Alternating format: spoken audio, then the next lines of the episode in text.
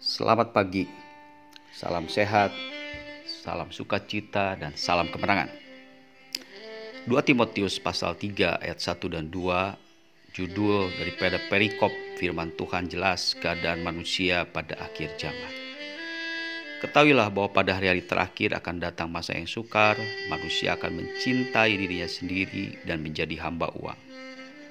Yang perlu kita takuti hari-hari ini bukan sekedar takut kepada COVID-19 atau virus apalagi yang terjadi nanti ke depan, tapi Alkitab lebih menekankan bahwa keberadaan hidup kita, keberadaan hati kita, apakah semakin hari tanpa sadar kita membangun diri sendiri, kita menjadi orang yang egosentris, kita menjadi begitu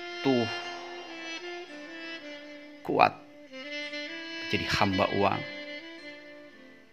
dan itu semua kebalikan daripada kasih. Kasih sifatnya memberi sekalipun terluka, sekalipun sakit, tapi orang yang egosentris mengambil sekalipun orang terluka dan sakit itu ciri akhir zaman lebih berbahaya daripada virus COVID-19. Alkitab sudah jauh-jauh hari memperingatkan hal ini. Dan yang kedua, dalam 1 Korintus 13 ayat 13, kalau hari ini kita membangun iman itu baik lanjutkan, kalau kita meningkatkan pengharapan itu hal yang harus kita kejar. Tapi Rasul Paulus mengingatkan, tanpa kasih itu semua sia-sia.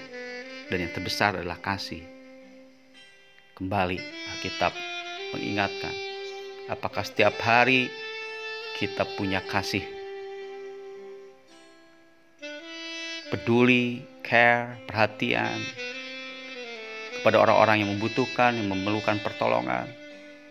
Dan itu luar biasa sekali. Bahkan Yakobus pasal 4 berkata, jangan melupakan Tuhan dalam perencanaan. Sia-sia kita planning, sia-sia kita merencanakan. Kalau di dalamnya tidak ada kepentingan Tuhan. Kalau di dalamnya kita tidak menyerahkan kepada Tuhan. Karena hidup manusia ini seperti uap yang sebentar saja berlalu. Yuk teman-teman, tiga ciri daripada akhir zaman ini yang harus kita terus koreksi dan evaluasi. Kalau didapatkan kita semakin hari semakin baik dalam tiga hal ini. Saya percaya Tuhan selalu berkenan atas hidup kita. Tuhan selalu melihara hidup kita dan Tuhan bangga atas hidup kita. Tuhan Yesus memberkati.